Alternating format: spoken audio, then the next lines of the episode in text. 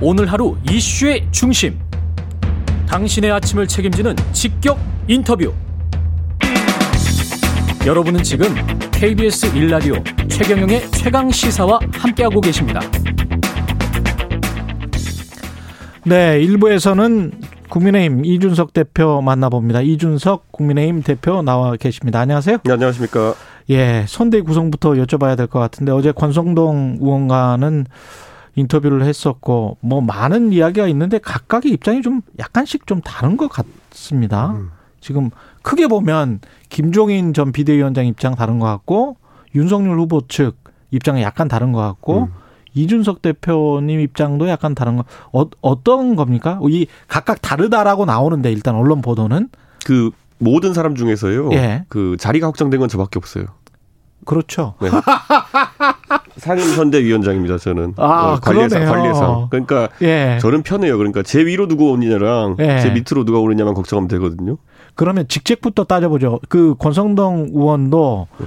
어떻게 지금 직책을 할지 모르겠다. 음. 아직 결정짓지 않았다. 총괄 어, 선대위원장. 네. 그 밑에 공동 선대위원장. 그 음. 그 밑에 총 뭐 선대 본부장. 네. 뭐 이런 식의 3단 통상적이에요. 그게 네. 3단계로 이렇게 돼 있습니다. 당 대표는 그러니까 위에 한 네. 사람만 모시면 되는 거죠. 총괄 아. 선대위원장. 그럼 그 총괄 선대위원장이 한 사람입니까? 아니면 뭐 언론에 나온 것처럼 두 사람입니까? 뭐 그런 건 이제 그 관점에 따라 다를 수 있는데요. 예. 역할을 나눠서 두 사람 할 수도 있는 거고 한 사람 음. 할 수도 있는 건데 뭐 제가 아는 김종인 위원장이면은 두 사람은 좀 꺼리지 않으실까. 지금 말씀 나온 게 김병준 위원장 이야기가 나왔잖아요. 그래서 두 사람 이야기가 나오는 것 같더라고요. 그게 김종인 위원장과 상의가 됐을 거라 보지는 않습니다. 저는 저도 아. 권성동 의원님이랑 김종인 위원장이 나눈 말씀을 다 전해드린 건 아니지만은 예. 저는 뭐 그거는 좀 의외다 그렇게 만약 나온다면 그렇게 나온다면 예. 그러면 만약에 그 총괄 선대위원장은 김종인으로 하면 김병준 위원장은 어떤 역할을 하게 됩니까? 그건 뭐 고민해봐야겠죠. 고민을 해봐야 예, 아마 윤석열 후보의 김병준 전 비대위원장에 대한 신뢰가 상당한 것으로 저도 음. 알고 있는데, 예. 그럼 뭐 후보가 조정해야 되는 것이고, 어, 그러니까 선거라고 하는 거는 본인의 영역이 있는 사람들이 이제 선대위에 들어와야 되는 것이거든요. 예. 김종인 위원장은 누구나 예측 가능하듯이 총괄 지휘를 한다면은 음. 메시지전이나 아니면 정책 능력이 탁월하신 분이니까 예. 그 부분이 본인 담당 영역이 있을 것이고요. 저는 제가 누차 밝힌 대로 저는 이번에 병참을 할 겁니다. 병참. 예. 예. 병참은 주로 어떤 겁니까? 어, 당내에서 결국 사무 처리하는 데 있어가지고, 예. 어, 이게 뭐 아주 원활하게 돌아갈 수 있도록 음. 그런 관리를 해야 된다. 그 왜냐하면 제가 지금까지 당 대표로서 우리 사무처 당직자들과 함께 뭐 당을 운영해 왔었기 때문에 예. 이게 당 밖에서 오신 분들이 당 내 조직과 융화가 잘 되려면은 음. 그 역할을 해내는 사람 필요하고 그럼 당을 잘 알아야 되니까 제가 아마 그 역할을 하지 않을까 생각하고 있습니다. 근데 김종인 위원장이 들어오시면 정권을 달라고 할 것이고 그렇게 되면은 그 윤석열 후보와 약간 좀 마찰이 생길 수 있다.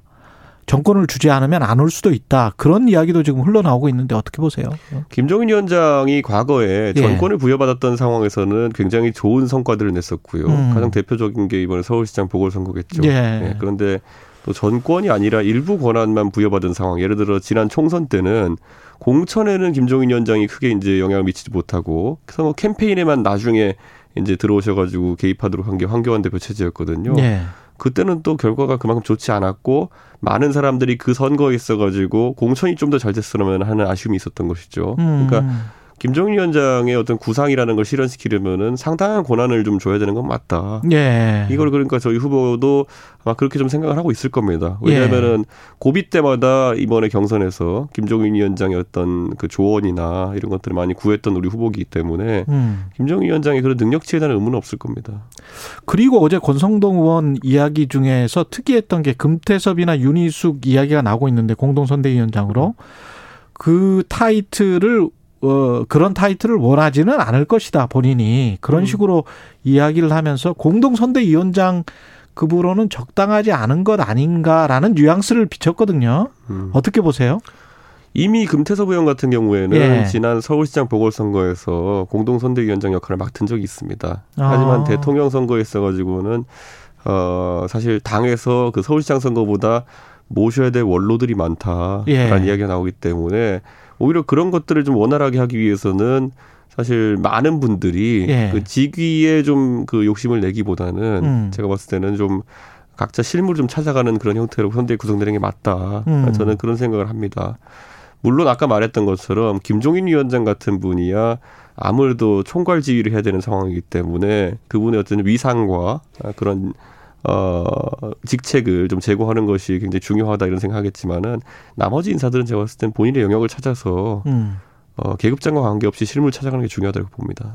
근데 윤석열 그 캠프는 이제 해단을 했습니다마는 캠프 측에서는 그런 생각은 있을 것 같아요. 그러니까 우리가 열심히 해서 이렇게 1위까지 왔는데 우리를 완전히 완전히는 아니겠지만 상당히 많이 배제를 하고 김종인 위원장이 오셔서 뭐 정권을 행사를 한다면 그러면 우리는 좀 소외되는 거 아닌가? 이런 느낌을 가질 수도 있을 것 같거든요. 진짜 놀라운 게 뭔지 아세요? 예. 제가 김종인, 아 제가 그 윤석열 후보랑 얘기하면서 음. 누구 배제해야 된다라는 말을 단 한 번도 한 적 없고요. 아. 예.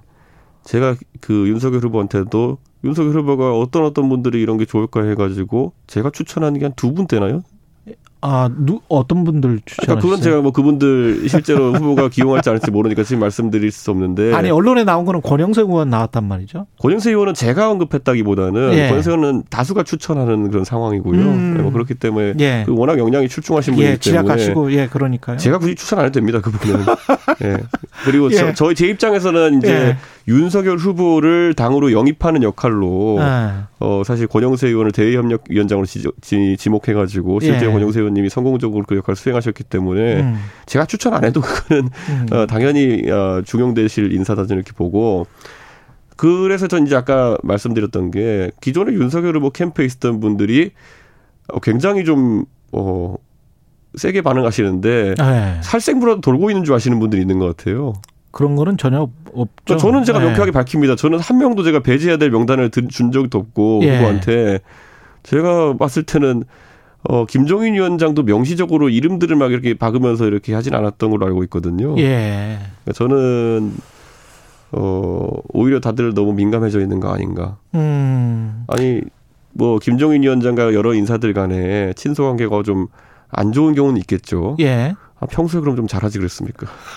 그, 그 어르신이 뭐, 뭐 좀, 좀, 뭐, 뭐라고 예. 할까요? 좀, 아, 예. 성격이 세신 분이긴 한데, 예. 그렇다고 뭐, 못 모실 분은 아니거든요, 제 생각에. 그렇죠, 예. 그렇죠. 아니, 근데 김종인 위원장이 그 20일쯤에 예. 위원장으로, 총괄 선대위원장으로 취임을 하긴 하죠.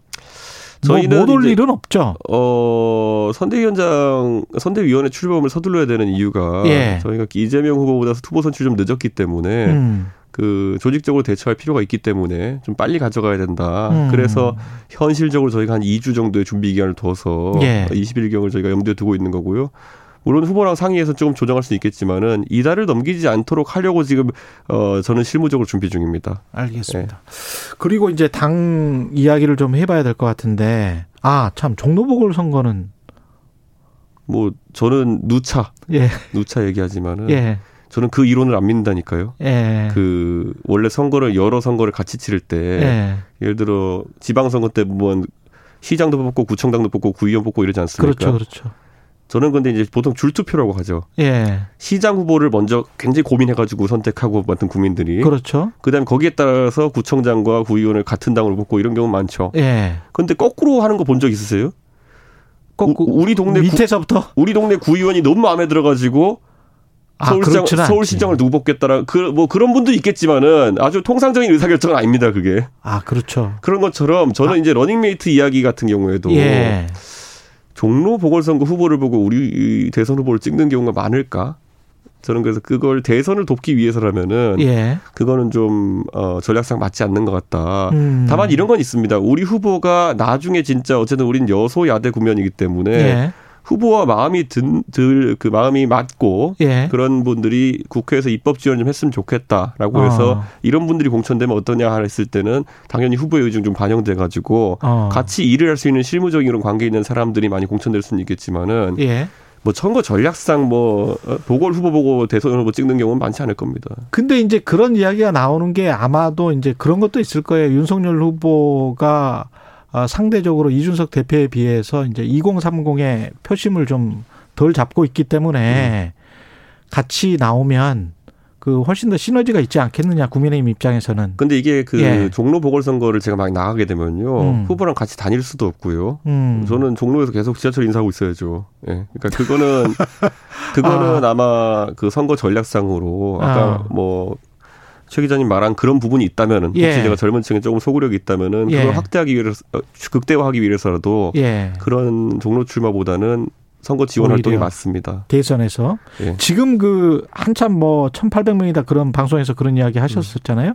탈당 추이는 지금은 좀 줄어들었습니까? 당연히 초기에 하루 이틀이 굉장히 피크치를 찍는 거고요. 예. 그다음부터는 감소세가 있겠죠. 음. 그런데 뭐 애초에 이번에 그 불거졌던 사실관계에 대한 어떤 그 갈등이라고 하는 거는 좀 김재원 최고위원이 40명이라 언급해가지고 그 사실관계를 정정하는데 큰 의미가 있었고요. 예. 왜냐하면 지금 탈당 행렬에 이제 들어선 사람들의 그 자기들이 인증한 숫자가 수백 명이 넘어요. 그러니까 음. 온라인 공간상에 예. 그런 상황에서 40명밖에 안 된다 이래 버렸더니만은 여러 경로로 젊은 사람들이 저한테 이거 조롱하는 거냐 이렇게 어, 이야기가 많이 들어왔어요. 그래서 그 그렇죠. 그 사실관계는 네. 정정을 해야 되는 것이고 음. 저는 우리 후보가 젊은 세대에 있어가지고 상대 후보였던 홍준표 후보보다 지지세가 약했던 건 맞습니다. 음. 네, 그렇기 때문에 그걸 최대한 뭐 존중하고 또 이제 흡수하기 위한 노력을 해야 되는 것이지. 예.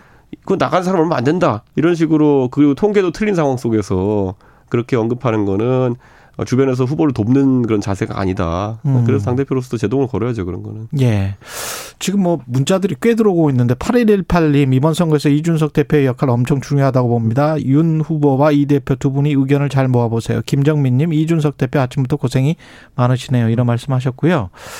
관련해서 그 표심을 어떻게 잡을지 특히 중도층 확장 2030 표심 고민이 많을 것 같습니다. 제가 이제 소위 비단 주머니라고 하는 것이 예. 무엇이냐라고 하는 어, 그런 의문들이 많았는데요. 제가 윤 후보한테 그 실물도 줬거든요. 야, 그 봤어요. 그건 예. 이제 근데 언론 사진 촬영용으로 안에 신문지 들은 거고요. 예, 그, 그, 그랬을 그, 것 같고. 그 예. 토실토실하게 만들기 위해서 예. 이렇게 뭐 좀 채워놓은 거고.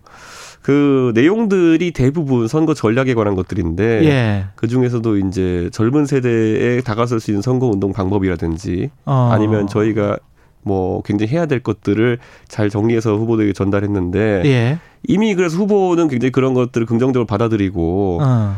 어, 첫 번째 비단 주머니에 해당하는 숙제를 어제 후보가 열심히 해가지고 음. 어, 전달했습니다.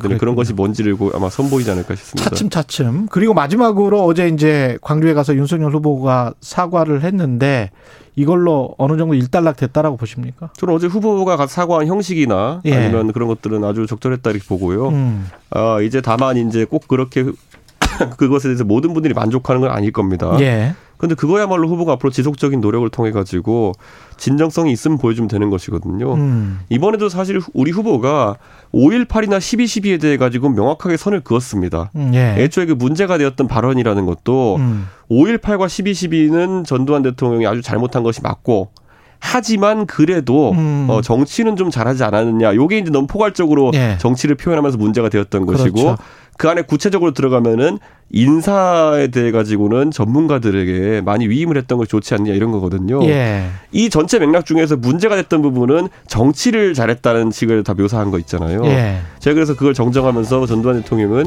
정치를 하신 적은 없고 통치만 하셨다 이렇게 제가 얘기했었는데 음, 맞습니다. 예. 제가 얘기했던 것처럼 후보도 약간 그런 기술적인 어떤 표현의 문제였던 것이라서 예. 이 앞으로 호남에 대한 진정성은 음. 계속 다른 형태로도 표출할 필요가 있다고 생각합니다. 시간이 아쉽네요. 예, 감사합니다. 예, 국민의힘 이준석 대표였습니다.